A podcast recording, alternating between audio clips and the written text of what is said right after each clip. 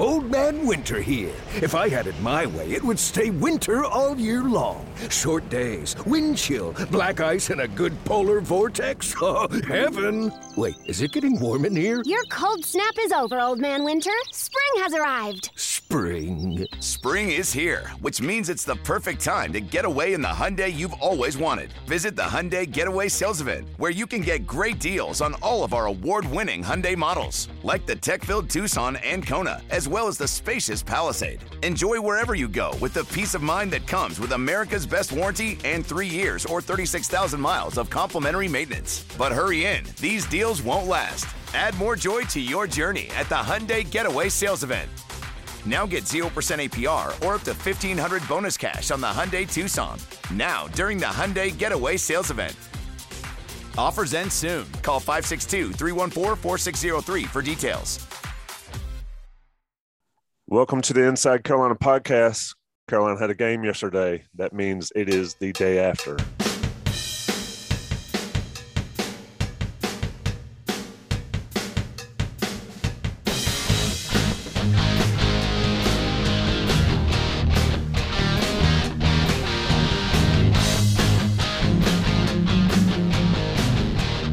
With the Day After podcast on Inside Carolina and Johnny T-Shirt and Johnny T Shirt dot com and all those guys sponsoring us. I've got Jason Staples and Buck Sanders with me. Uh, gentlemen, I'll start with Buck as I always do. Uh, I think someone poked the bear, perhaps, um, in the pregame leading up to this. And Buck, um, we're laughing about it off air. Anytime your box score under punting says no data to report, leads me to believe that was a pretty good night for a North Carolina offense. Usually it is. I, I want to say I'm right that North Carolina didn't punt last year either, but uh, there may have been more than one turnover involved. I, I can't recall, but uh, in any event, yeah. Um, and I think the the big takeaway from this game is uh, the feeling that U N C fans are having this morning, and U N C players and coaches and staff are having, is tremendously different than they would be feeling had this game been a loss. Because this game, had it been a loss, would have erased a lot of opportunities, or at least made those opportunities a lot more difficult to obtain uh, the rest of this year. And it's put pretty much most of North Carolina's, except for Tommy Ashley's uh, twelve to nothing uh, prediction, they, they brought everything back into play with this win over Virginia. And, and that's a big swing. You know, when we, you talk about must-win games, which got talked about this week, uh, that's a big thing when you consider what the uh, the difference is in this particular instance. In game three of a season, a win or a loss in this particular game is huge for the Tar Heels moving forward. Jason, looking at the box score, Carolina wins by three touchdowns. Uh, Virginia punted three times. There's the difference in the ball game. But I believe I said something to the effect of Carolina could not allow Virginia's quarterback to look like Lamar Jackson or Bryce Perkins or, like Buck said earlier, Tom Brady.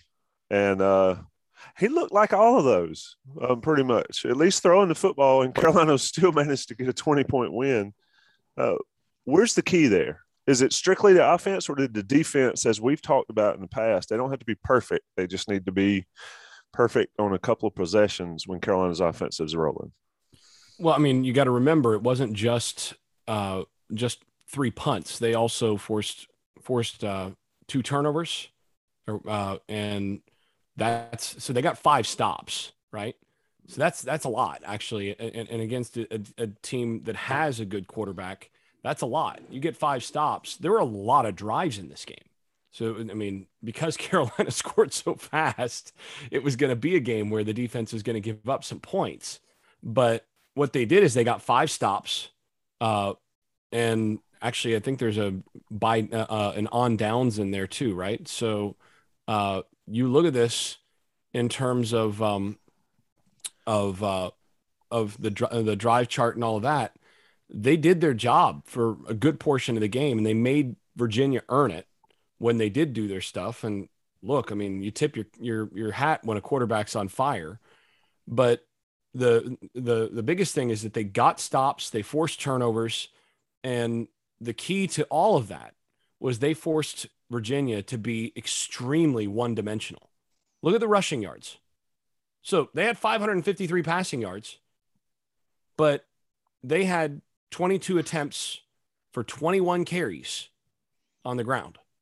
Now that includes sack yardage, but, and that's uh, that's one sack for three yards, right? So they had tw- twenty-one carries for, for, uh, for twenty-four yards on the ground.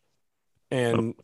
what they did is they forced Virginia to be one dimensional all game and were able to get pressure when they, when they needed to, uh, a lot. I mean, he was under pressure. He made a lot of uh, big time throws under pressure, and then were able to force some turnovers, force a couple, a couple of, uh, of stops, force those three stop and those four, those three punts. And that's enough in today's football. You've, you've basically, it's not about necessarily yardage. It's not about those other things. And this has been something that Mac's been preaching from the beginning. This is something that we've talked about for a long time since before Mac took over, is that today's football, you do not look at the numbers the way that you did in the nineteen nineties. Because you've got more, more drives, you've got offenses are, are better, quarterbacks are better than they were, and the, the rules favor the offense. So you have to look at it more as, is the defense getting stops? Are they forcing turnovers? And are they getting the ball back to the offense in ways that actually help your offense? Because you got to score points today. Yep, and, and Carolina puts up a boatload of them against Virginia. But let's stay on the Carolina's defensive side of the ball. Um, to the to Jason's point, just make enough plays, um, get some stops, turnovers. I thought Conley's interception was a great one. But one thing that I noticed early in the ball game is Cedric Gray out there starting and getting run. And that's a guy, I believe, on the pregame show, Inside Carolina Live from the Bowls lot, one of the questions from our uh, listeners was over under tackles for Ced Gray. And I think it was seven, seven and a half. And we all took the under. Well, he almost got there. Um in a starting role. I thought that really helped Carolina to get out on a, at a strong start. I mean, offense was explosive from gate, but defensively, I thought Gray did some good things out there. Yeah, he definitely did. And uh, in fact, I think listening to that pregame show, uh, Gregory Hall kind of nailed it, that it looked like that Gray would at least uh, split carries with Asante. And with Gray being a different kind of linebacker, taller, longer, that sort of thing, and Virginia having some tight end weapons, uh, it looked like a good bet that uh, Cedric Gray would get some run in this game, and he did, and and he had a very nice pass breakup in the end zone uh, against a uh, Virginia Tech tight end uh, there to save a touchdown. So, um, yeah, he he was a, a factor, I think. Uh, you can look at some of the individual uh, performances, especially by some of the youngsters. I think Miles Murphy, again, looked good. Uh, you know, he he has established himself now as somebody who's going to come to play every week. And Kamen Rucker, two of the sacks that North Carolina got came at his hands. He's definitely somebody that uh, I don't know what else they're doing with him at, at offense uh, outside linebacker, but when he's in there as part of a pass rush uh, package, it's uh, see ball, hit ball, you know. Uh, so he's doing a good job. Um, there's uh, nice to see the return of Storm Duck, even though they gave up five hundred fifty-four yards passing, you know, uh, on his return. And as good as their three cornerbacks were, um, I thought Virginia did a good job of kind of going to the middle of the field some and focusing on the intermediate passing game as opposed to, uh, you know, taking it against the corners, although they did a good bit of that as well.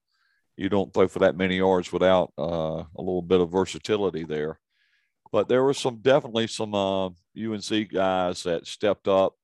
Uh, especially some of the lower classmen, and uh, starting to flash more and more. And I, I'm hoping maybe even against Georgia Tech, we're going to see more and more of those uh, young uh, defensive studs begin to flash even more as the season goes. Yeah, Jason, looking at the uh, defensive box score, I mean, Bateman himself has talked about it forever, is getting pressure and and doing things. Um, and Mac has fussed or complained all year that they haven't gotten enough pressure. Well, you look at Carolina's defensive stats, you got three sacks, you got six tackles for loss. Um, like Buck mentioned, Rucker has two and two of those, um, two of those. But I look at also quarterback hurries, and I think that put some pressure on Armstrong, even though he had a great day and he made some great plays. But Tamon Fox with four hurries, uh, seven hurries overall. I, what did you see from Bateman's defense in that regard? Were they doing something different? Was it just guys lining up and playing? Um, or was there some schematic thing that Bateman tried to do against Virginia without looking at any tape? You know, we can't go to the tape on the day after podcast because I have not watched the game again for sure. And what'd you see? It was, to me, it was just, a, a, it was nothing special schematically. I mean, he didn't do a ton of stuff. I mean, he brought the corner a few times. I mean, it was, it was Jay Bateman's defense. It's what he does. Uh, what the difference was, was guys balled out. And I mean, I want to give Kamen Rucker a helmet sticker, man, because he, that guy played a whale of a game. Uh, he, he, I want to see how many snaps he had, but it had to be something like uh, thirty-five snaps or so. And he made, he made himself evident over and over again out there. I mean, they, they dropped him in coverage and he'd be back right where, uh, right. And, you know, they'd throw shallow, shallow crosses or whatever. And who's making the tackle? twenty-five. I mean, that guy, um, he, he is a football player and found, unless I'm mistaken, he actually started the game. Yeah, I, I, that, that's that's that was my recollection as well, and and he's earned it. I mean, that guy has he finds ways to to get on the tape every time you watch. When he's on the field, he finds ways into the frame, and that's the kind of guy you want to have on your defense. I mean, he he he's something else, and uh, and so you know, give him a, a helmet sticker. Uh, I also thought uh, J Q Conley played a really good, good football game. I mean, he had a few that he'd, he'd like to have back. There are a couple uh, that, that one of the touchdowns uh, down on the, uh, that was, I think the last touchdown that they scored down on, down on the, uh, on the goal line on, on a uh, little wide, little flip out to the wide receiver. He just missed the the tackle there, overran it a little bit. And you could see the frustration after he missed the tackle, and he's got to make that tackle. But the interception was a, was a big time play. Uh, they targeted him early in the game. I mean, it was pretty obvious that they had identified him as as the potential duck in the uh, in the secondary, uh, where it's like, okay, let's let's see if we can isolate him and get him in situations where we're going to throw it deep on him and see if he can cover. And I thought he answered the bell, which is a really good sign for Carolina going forward, because I think that's one of the things that teams are, are still going to challenge a little bit is, okay, this guy, you know, how good is he in space? How good is he actually going to be as a deep safety? How good is he going to be if we can get him in a situation where he has to be responsible down the field? And he handled himself well. Uh, and again, a guy that, that finds his way into the frame over and over and over again, making tackles. Uh, and Cedric Gray playing as much as he did. I actually, my, what I noticed is that uh, Asante missed a particular tackle. And I think he missed an assignment either. I think he missed an assignment a little bit on that play. And then, had had been a little uneven before. In the next drive, Cedric Gray got a bunch, got a bunch of drives in a row. Uh, so I, I think uh, he may have, Gray may have just won that job. Uh, you know, you'll still see Asante play, but I wouldn't be surprised if, if Gray just essentially won that job in this game, because he, he, he played really well, was physical. Uh, and Asante, I think they've been frustrated because Asante has, has overrun a lot of tackles and has not, and has not made some of the tackles that he should have. And, and Gray finished, finished the job in a, in a number of places. So um, yeah, this is, I think there was a lot of major positives in this game that came out of things uh, as I was watching. I mean, maybe the biggest positive was watching Virginia's a physical offensive line. They want to be balanced. I mean, that's what all the run stuff that they do, all the motion, all the things that they do try to, they're, they're trying to be balanced. They're trying to get it to where they can run on you. and they could not handle Carolina's interior. Carolina, and, and you you can go back and watch the tape over and over again. You watch what's going on on the interior, and Carolina has built a wall. So, you know, the, the basically the the edges and the, and the backers are running straight downhill because Carolina's interior won this football game over and over and over again, and that made Virginia one one dimensional, and that's why you win the football game. Yeah, one more question on the defensive side, and then we'll flip to the offensive side where there's a ton, and also talk about some other things that were going on in that ball game. But Buck, uh, to Jason's point there, the defensive line, you know, I always would look at the stat sheet last couple of years, and it was always loaded up at the top with the upperclassmen. It was, or it was always Chaz Surratt, you know, with twelve tackles and nobody else. I look at this one, and it's so balanced. But what I also see is it's so balanced with a ton of young guys.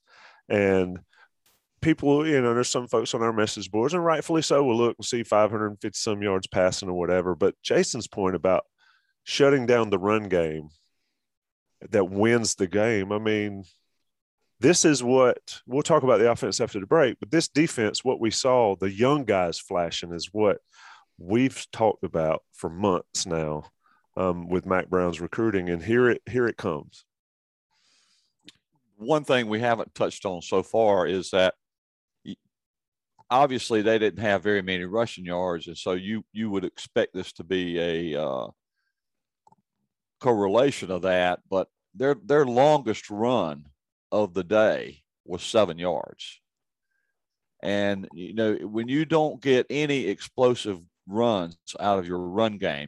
And if you think about it, that's a really demoralizing play. If you if you have a running back like Chandler did on several different occasions, bust one for, you know, thirty, thirty-five, and, and move defensive players around, shove them around, uh, just uh, it's sort of a manhood robbing uh, play when when you – just brutalize a defense at the second and third levels and just toss guys out of the way and run for, you know, thirty and forty yards.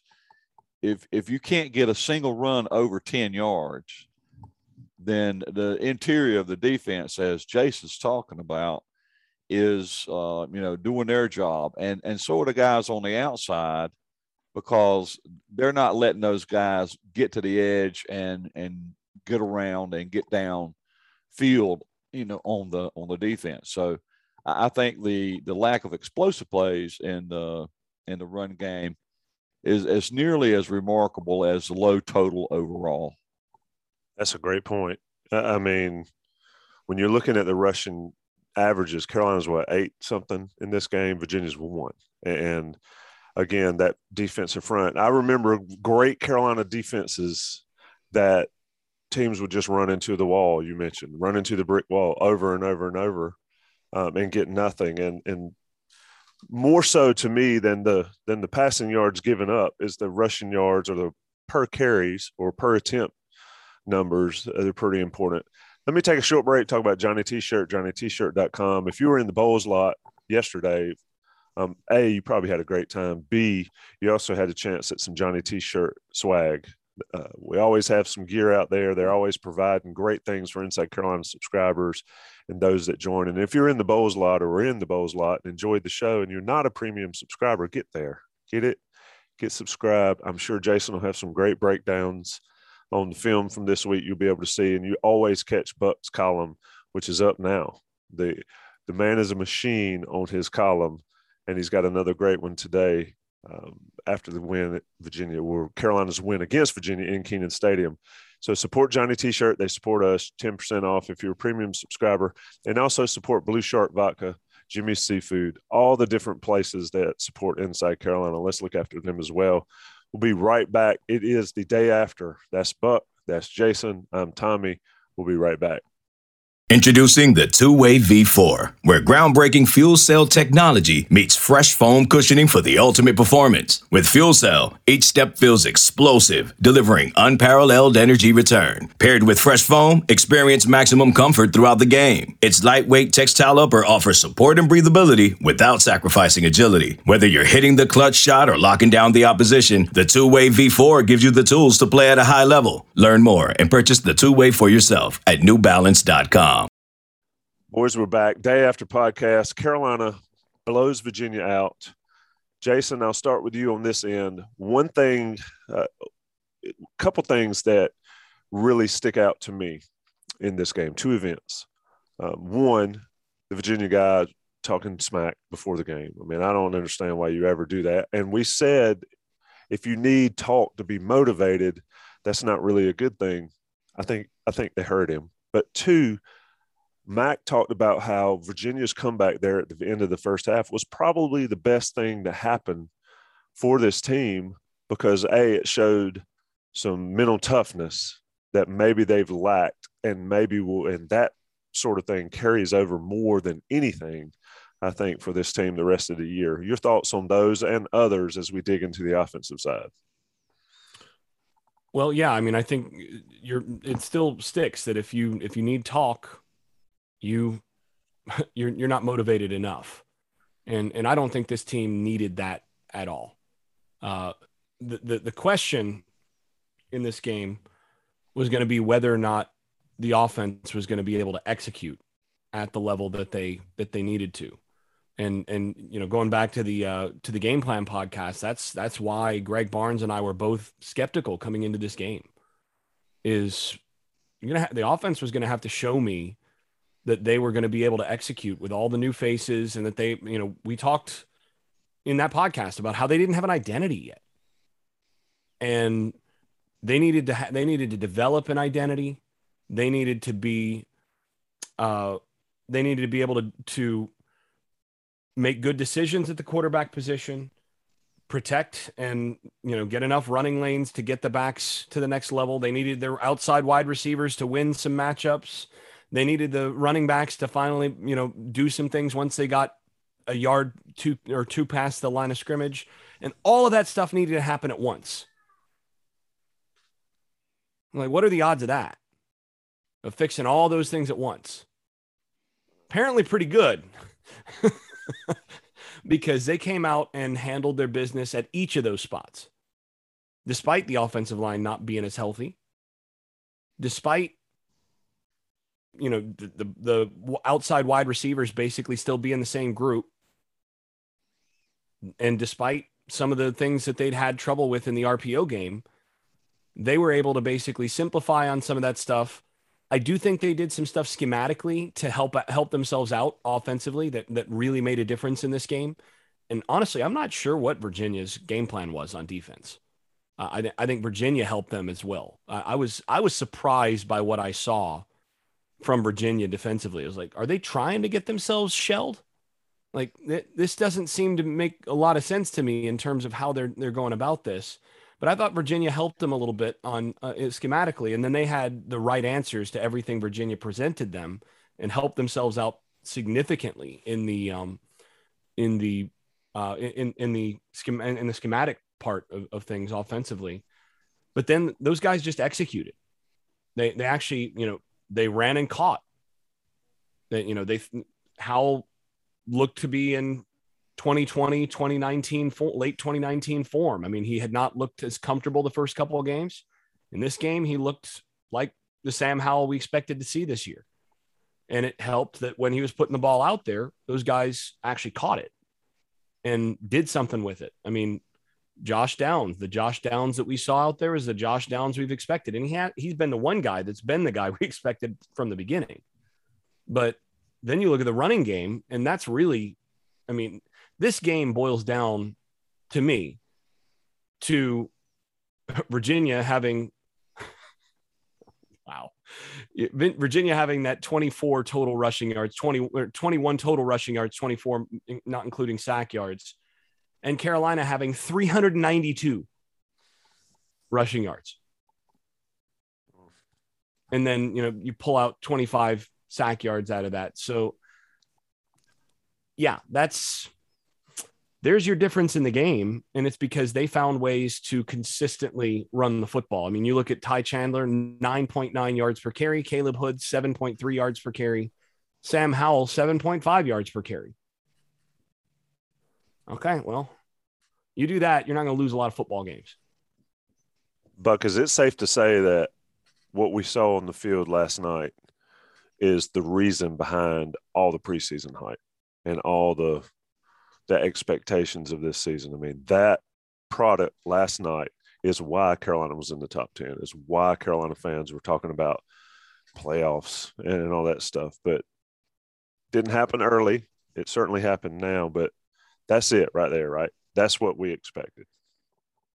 With one twist, I think, um, you know, we expected to see a lot of what we saw. We we heard great things about Ty Chandler, you know, in off-season camp and, you know, during the spring, and heard great things about Caleb Hood, you know, and their potential contributions. We really had the opportunity to see what Josh Downs could do in the Texas A and M game last year, and, and we knew that would carry over. You, being able to get that open, um, on, on essentially just your ability to move. He's just has quicks and a different gear um, when he's running routes that allows him to be spectacular uh, at that slot position. And as Jason said, obviously they, they still need some outside receivers to step up and seize more of a, a part of the offense. But the thing we we saw in the last two weeks that we weren't expecting, Uh, at least I wasn't expecting, maybe other people were, but um, Sam Howell running the ball. Sam Howell has changed the game for U N C this year, the last two weeks. Uh, Jason talks about it all the time, that when your quarterback all of a sudden becomes a threat in the run game, that changes the numbers for everything. Uh, the defense just doesn't have the same numbers because they've got to worry about Uh, not just one running back in the in the backfield. They've got to worry about two, and they could be headed in opposite directions. One could be headed east, the other one could be headed west, and they've got to have the numbers there and the uh, gap control to account for all that. And Sam hasn't been, you know, he, Lamar Jackson running the ball. I mean, you know, uh, but to get over one hundred yards, what did he end up with, one hundred fifteen, something like that? Uh, rushing yards, you get one hundred twelve.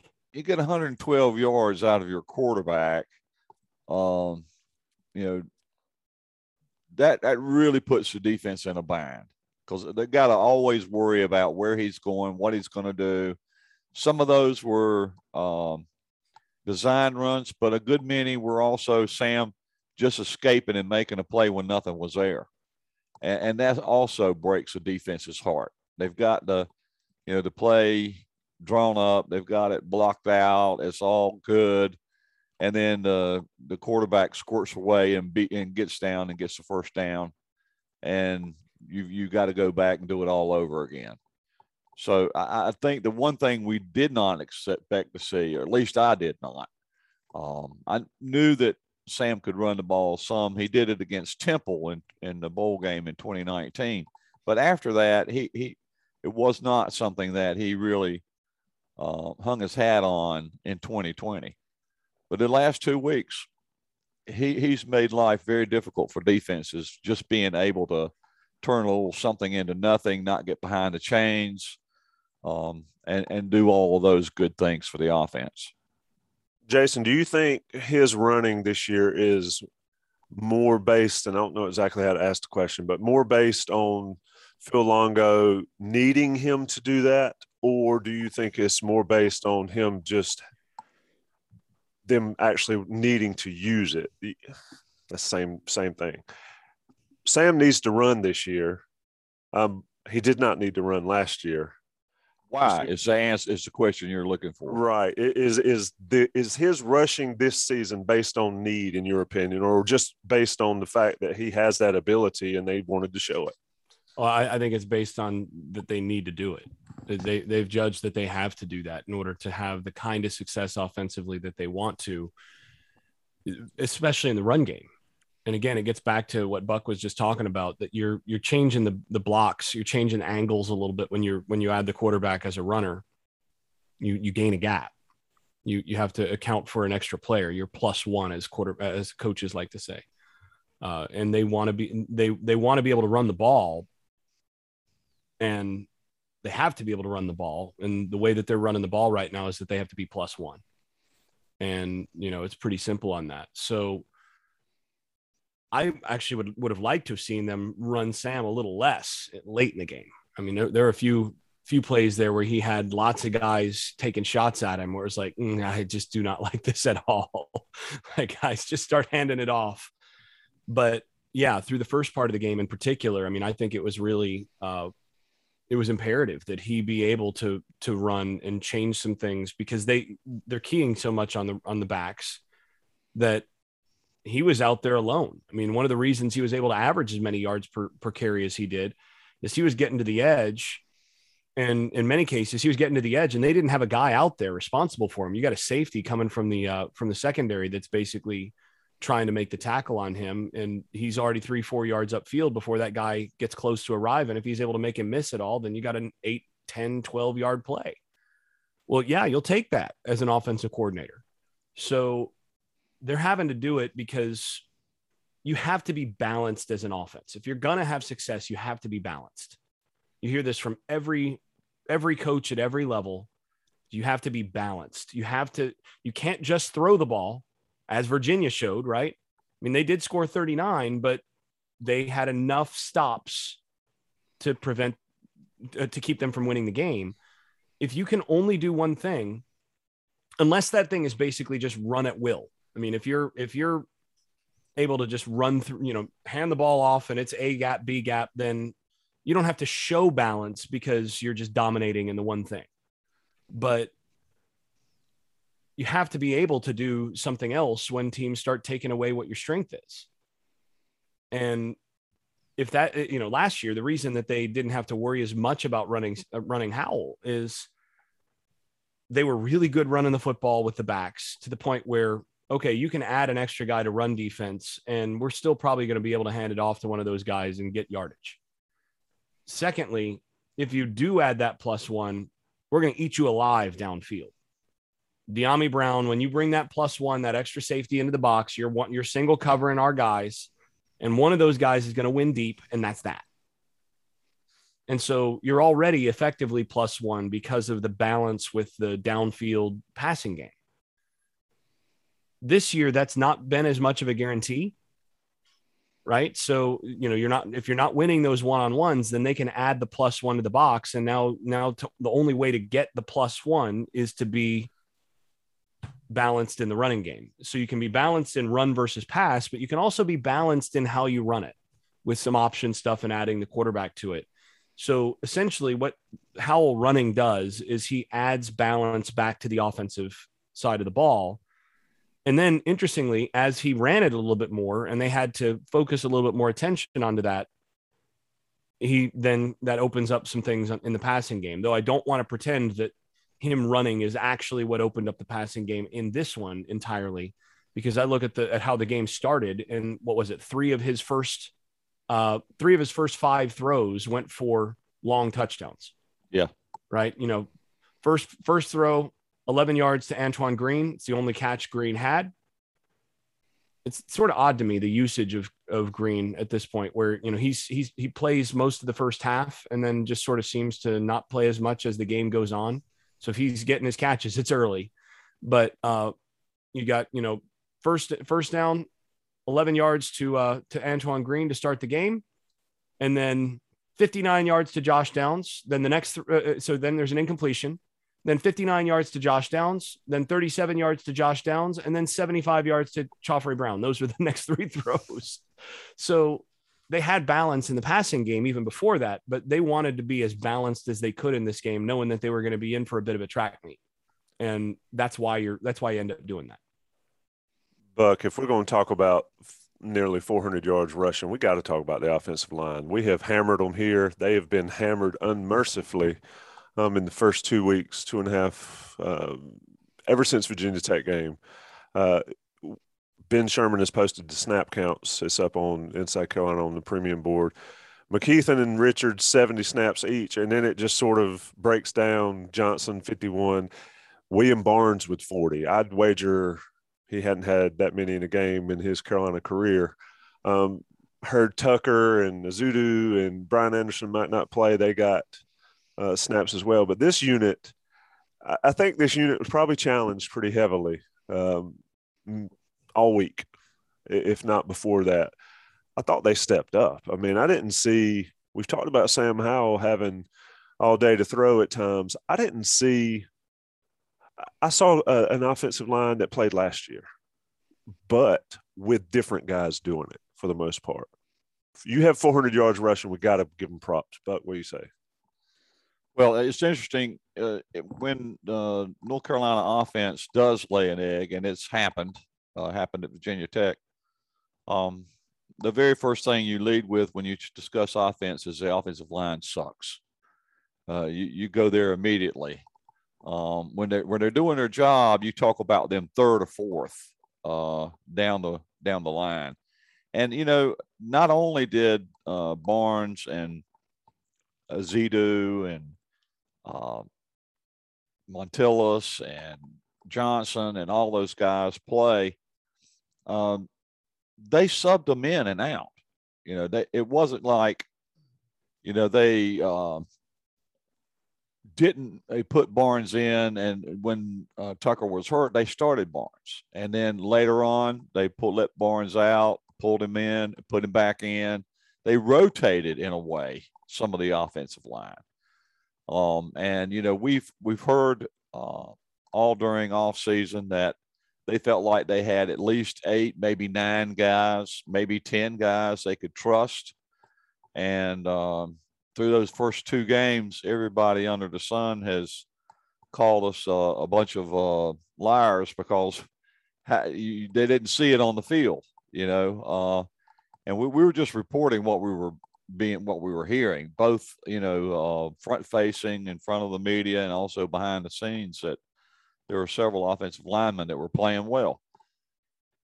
In this game, we actually saw it. Now, I don't think uh, Virginia as a defensive line or as a front seven is necessarily the defense you want to gauge how good your offensive line is. Um, you know, that, that kind of test will come maybe further down the line against Miami or somebody like that. But um, at the same time, against a average or, you know, middle of the road defense, front seven defense, this offense can do its job. And hopefully the, the job that they did against Virginia um, last night is something they can build on. You know, the, the one thing that everybody tells you, and this goes almost double for offensive linemen, the one thing you cannot replace is snaps. You got to have snaps in order to, you know, get experience and be, you know, grow and develop. It's not enough for you to, to pump iron and to eat right and, you know, look good on the practice field. You've got to get in and get some uh, snaps under live bullets. And so they got a little of that last night. Hopefully they can build on that uh, so that they run against a, a front seven that's a little bit better than what Virginia's is. Um, they can uh, improve uh, from where they were before this game. But, yeah, I, I think everybody should take their hats off to the to the offensive line. They did what they needed to do in this game, uh, and you can't ask for any more than that. Jason, I'll let you chime in there because you were nodding in agreement feverishly when Buck was talking about the level of Virginia's um, players there at those positions. But uh, – I hear you on the Georgia State side. They got pushed around on Georgia State. Virginia's P five school with scholarships and all that. But if Carolina had run for two hundred, I'd say, yeah, maybe. But they ran for four hundred. I think the offensive line deserves a lot of folks to get off their backs, us included, me included, um, given what they did. But let me ask you a specific question about the rotation Buck mentioned. Talked about eight to ten guys could play. Well, last night they played – eight. and Brian Anderson was the low on the totem pole with nineteen snaps. What do you think you saw uh, without going back and looking at any film from this unit, and who stood out? I thought Barnes, I think Mac mentioned him in the postgame presser. I thought Barnes um, maybe started to live up to a little bit of the hype he's had since he's been at Carolina. Yeah, I felt like I felt like Barnes actually came in and was pretty much, for the most part, indistinguishable from what what we've seen from that position the last couple of years. I mean, that that's a very, very good good sign, a good positive uh, that he he basically stepped in, and I didn't think there was a, an appreciable drop off at that right tackle spot. So that's good, um, though that right tackle spot has not been quite as good as it should be. At, at different points, he was he was not a drop off and showed some potential to be better. Uh, so that's that's I'm I'm pleased about that. I do think, and Buck said this, maybe Virginia is not the the team that you want to measure against in this regard. And I think it's not just a matter of talent. The thing to me is that Virginia, this was what I was kind of alluding to early in the game or earlier in the podcast, is that Virginia's game plan for what they did up front, I thought was odd. It was strange because they came in and there were a number of times where they decided that they were going to play a three-man front with two backers and no one else in the box. So basically we went five-man fronts against Carolina, where if Carolina does run anything where you've got a running quarterback option, you've got five blockers plus the running back plus the quarterback. You got seven in there. And you're going with a five-man box? I mean, I can see a six maybe if you're going to add that safety as the as the support. But there were a number of times where they went five-man box. Now, this is where, to Carolina's credit, the offensive line, they went hat on hat, and then you've got a guy going into the secondary, where which is exactly what you should get if you get a five-man box. But that's just not – it's not what I would have done against this Carolina defense, what I would want to, or against this Carolina offense. It's what I would want to do if I were, if I were scheming against or game planning against this Carolina offense right now, is I would want to actually load. It's paradoxical. I would load the box and focus my coverage attention on Josh Downs. And I'm going to force the outside receivers to beat me, but I'm going to, I'm going to put an extra guy in the box. And I'm going to say, if you, if you can beat my corners over and over and over again downfield, then I'll tip my cap. But I'm not going to get, I'm not going to let you be, be two dimensional, because I know Howell can throw that, that downfield stuff really well. I'm not going to let you be two dimensional. I'm going to shut down the running game.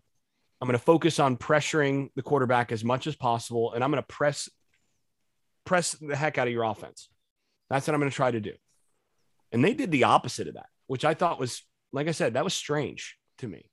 Let me it, jump in here and ask Jason a, a question while he's on a roll. Uh, at this point, talking about this, but one of the things that surprised me is, and we talked about this last week, you guys talked about it on the game plan and so on and so forth. Um, you know, Virginia Tech beat North Carolina by, at least in part, by uh, hiding the football from them, trying to, you know, use uh, a slow tempo, um you know milk the clock kind of approach, and, and keep the ball out of North Carolina's hands, and we're very effective doing it. Virginia went exact opposite. They played probably a faster tempo than than they're used to playing, um and you know at some point it got so bad that I think uh Bateman and uh, Mac Brown had to have a come to Jesus meeting with the uh referees about substituting. You know, if you're going to let them substitute, you're going to let us substitute too. And going that fast, you know, you got to give us a chance to get our guys in the game, um, because they got called for you know, twelve men on the field there that one time. In, in any event, uh, they they they went way too fast. And and the one thing that Jason mentioned last week uh, that you know I, I put a, kind of put in my back pocket is, with everything that Virginia does, you know, using two and three different quarterbacks to run the ball, and, uh, you know, two tight ends and those moves and switching and, and all of that, and going fast while they're doing it, Um, and you don't really have as much time to rep that stuff as, say, Phil Longo, who is going to have five plays and you're going to rep them fifty times each, you know, uh, headed into a game. I didn't think that was the best strategy for playing North Carolina. Um, you know, with uh, going just as fast as it's humanly possible for Virginia didn't seem like the right approach to me, uh, because that's not what worked for Virginia Tech. And I'm not sure anybody else has really used that against Phil Longo uh, with any success. If, if you're going to give Longo seventy, seventy-five snaps, I don't know how many they ended up with, but they must have ended up with a ton uh, with that many yards, although they only had fourteen, I think, completions in the pass game, three hundred some yards, but only fourteen completions. I don't know. I, I, I wasn't really sure what Bronco was attempting to accomplish there. And I'll, every time I see a game coached by uh, Bronco Mendenhall, I usually give him props for being solid, you know, well-conceived game plan and approach. But I, I'm not sure that was there uh, last night against uh, North Carolina. So I, I wanted to get Jason's opinion about that. No, I, I agree. I mean, that was the thing. I, I, I, when I, when I went to bed last night, that was what I was thinking about. I was like, man, they, you know, Mac and his staff just outcoached Bronco and his staff in this game.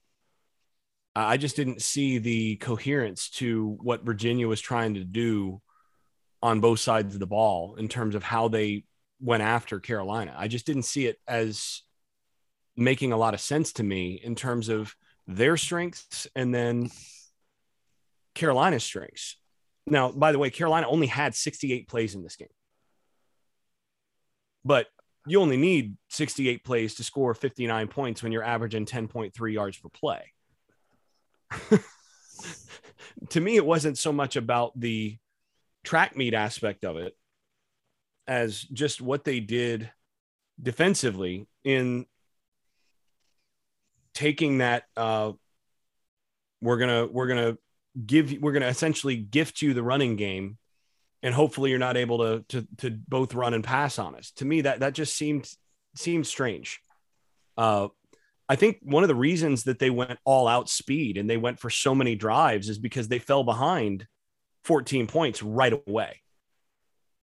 And, you know, they, they basically decided that they were going to turn this into a, that, that their best shot of beating Carolina was to score as many points as they could, you know, regardless of what happened on the defensive side. I think they, I think they came into this game expecting that Carolina would score points and that they would just have to do whatever possible to turn it into a track meet.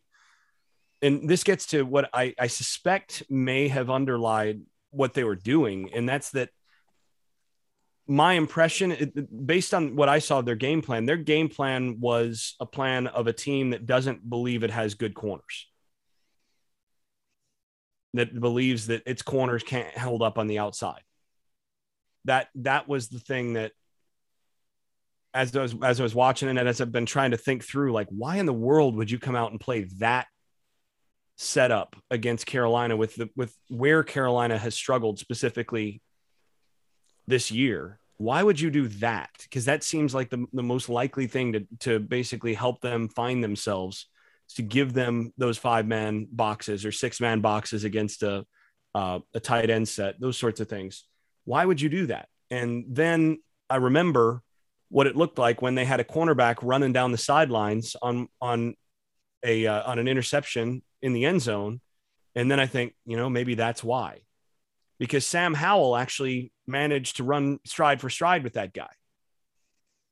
Howell threw that pick, and yeah, he had a bit of an angle, but he also was getting blocked a little bit at the end, and that guy didn't run away from him.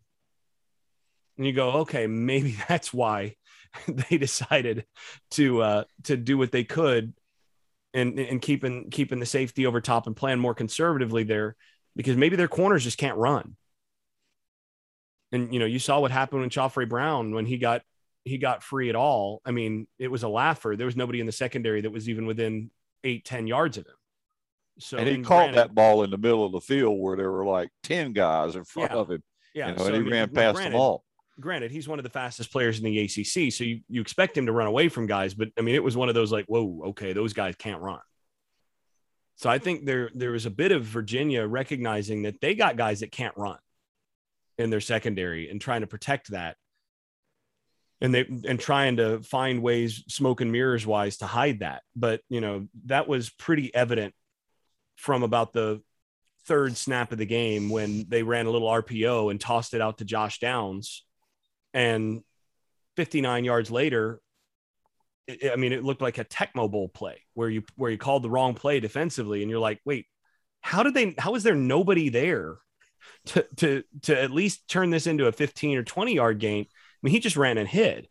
There was just nobody there. It looked like he was playing in a different speed than anybody else. And actually, there were things, there were times in this game where Josh Downs, I mean, he's smaller uh, than than uh, than this guy, but he the way his acceleration, his zero to zero to sixty acceleration, reminded me of Percy Harvin, and just the way he runs, kind of a little bit of forward lean, and just sort of looks like a guy that's just you know. Uh, stepping on the accelerator. And when he steps on the accelerator, all of a sudden he's in fat, he's in fast forward and everybody else on the screen is in regular speed. There were times where just his, his, the, the style that he ran with reminded me of Percy Harvin, and the speed difference that he showed compared to him and everybody else out there, at least on the defensive side, looked like, you know, old Percy Harvin stuff going back to the Florida days. So, you know, if he can do that against other teams, well, you know, that makes things real easy for you as a coordinator. But I think it, I think there was some lack of athleticism in Virginia's secondary that got exposed here. And that's probably based on what they did schematically, what they were trying to avoid is getting their guys into a position where they could, where their lack of athleticism in the back, in the back four, back five would, would get exposed. And I think Carolina identified that and went after it immediately, and then realized that it was probably even more severe than they than they anticipated coming into the game, and went, well, okay, well, we can just, you know, there's not just one duck. There's about four of them here that we can, you know, these are clay pigeons that we can shoot at. Uh, so I should probably use pigeon instead of duck. Uh, so say not a storm duck. Yeah, they're not a storm duck, exactly. given given that Carolina's best cover guy when he's healthy is probably the duck. Uh, in their secondary. Um, so I guess, you know, for Carolina, it's, you know, you're identifying the pigeon uh, that you're, that you're shooting at. And they found that basically they could kind of, they didn't have to do that identifying because they were all, they were all inferior coverage guys. So I think that's what this boils down to. Yeah. I thought, you know, some of it was, um, I thought Bronco said, we're going to do what we do and we're going to beat you doing what we do. And they realized early, like you talked about, great Tecmo Bowl reference. I mean, there's going to be a lot of people on this message board uh, or listening to this that have only seen that game on YouTube videos or whatever. We used to play that all the time. Josh Downs looking like Bo Jackson in Tecmo Bowl running away Bo from everybody. Jackson. Uh, we talked about Josh. I wanted to get into Josh. I mean, we've covered him already. The catch in the end zone was ridiculous. I mean, that guy, I said, what, twelve fifty? I'm going to hype this up. twelve fifty over under. I might push it. I think I'm going to push it out to fifteen hundred. I mean, they, he nobody can guard him. It is. And, and what he talked about in the postgame presser is Longo and the guys did things to isolate him on safeties. That's not fair. Uh, Carolina's got a guy that is simply not fair. Um, and Josh Downs there. Buck, I'll let you close the show. We've we've been going about an hour-ish or so. Carolina gets a huge win, a must win, um, goes down to Georgia Tech. I'm not quite sure what happened with Clemson and Georgia Tech. I saw the score and I heard what happened. Um, some weird college football games um, in the la- past couple of weeks, especially yesterday. Clemson's but, offense Clemson's offense is not what they've been. They don't have a, a, an explosive back that's a true back. And they don't have a quarterback who can run. And that's there. So much of their offense the past fifteen years has been predicated on having a quarterback that's a legit run threat. And now they've got a quarterback who can throw it through a brick wall, but he's also got concrete. He's got cinder blocks for feet. So, you know, they're having to figure out how they're having to figure out how to, how to have a more diverse offense when they, when they, basically recruited guys that don't actually fit what they like to do on offense, which is they, they've kind of recruited themselves into a, into an interesting situation where they've got talent, but it's not a fit for what they do. And they're they're it's going to be real interesting to watch Clemson this year as they try to figure out how to how to handle that, because Georgia Tech, Collins and, and and that staff, they do a great job defensively, even though they've not had talent, and they're starting to get a little more talent there. And Clemson's more vulnerable than they've been just because of the disconnect between scheme and talent. That's yep. what happened. Yeah. The question is, can anybody in the A C C step up and make that happen? We'll see. But close the show. Carolina gets the big win. Georgia Tech coming up. Is this team back on track, or is uh, it's still very much um, up in the air? We talked about after three games, we'll know what this team is. I may hedge on that a little bit because I'm not sure it was what we saw last night completely. Um, and it's definitely not what we saw in Blacksburg two weeks ago. Yeah, I think that's a valid point, Tommy, that you, you kind of got two outlier games, really. Um, one where they lost to a uh, Virginia Tech team where they had they were a touchdown uh, favorite in that game, and they won by twenty points against a team where they were a touchdown favorite at home. And so there, there's kind of an outlier both ways. Um, I, I do think that um, – this team has to guard against the syndrome of, wow, we just played a great game. I, I expect them to move up maybe five spots in the A P twenty-five because they had one of the better games of anybody in the top twenty-five uh, over the weekend. And, and going to, to go down to Atlanta thinking that, yeah, we're really good. You know, we're going to be, you know, going to take care of this Georgia Tech team, no problem. Uh, they, they've got to really work hard. Mac has to work hard. His staff has to work hard to make sure they don't have, you know, that kind of um, what the heck game, uh, you know, at, at a venue like uh, Atlanta or, you know, it, uh, when Florida State comes to town or, uh, you know, those those games. So they, they've got to guard against that game. I think uh, Greg Barnes has been preaching all this past week that the games they've got coming up, they shouldn't lose any of them until they get to the Miami game. Uh, it'll be their first big contest uh, coming up after uh, the Virginia game. Well, they've got the Virginia game under their belt. Uh, there's a chance they can go into the Miami game. What will they be? Five and one then. Um, and, you know, Miami, uh, they didn't have a greatest outing uh, yesterday. Um, Pittsburgh also went down, although I think that's a pretty decent Western Michigan team. Um, but, you know, a lot of the Coastal took a step back yesterday, except for North Carolina. So I, I think they've still got a chance and probably are the favorite. If anybody wanted to, you know, get asked uh, like today or tomorrow, who's the favorite in the Coastal, I'd say ninety percent of people would say North Carolina at this point. So that's where they want to be, regardless of how they get there at the end of the regular season. They want to be the Coastal Division champs and have a shot at a Clemson team that isn't playing with the same deck of cards they normally are playing with. So um, that, that's where they've got to keep stay on track there uh, to get to where they want to be. Indeed. College football seasons are long. Carolina stuttered, um, but seems to have got some footing. And Miami looked like Miami of old yesterday, and that ain't a good thing. It looked like jogging after guys, running for touchdowns, and those type situations. I, I don't understand how you could have that many athletes and not be able to tackle at all. And, jo- and jog. I saw one play, the Michigan State guy was just like, he was jogging, and the Miami guys were jogging, and the Miami guys were hitting other people, not the guy who was supposed to hit. It was bizarre. Bizarre we team. Might be seeing late season Miami by, you know, game four. the, the, the, the, that's the, the problem when, when you open with Alabama, folks.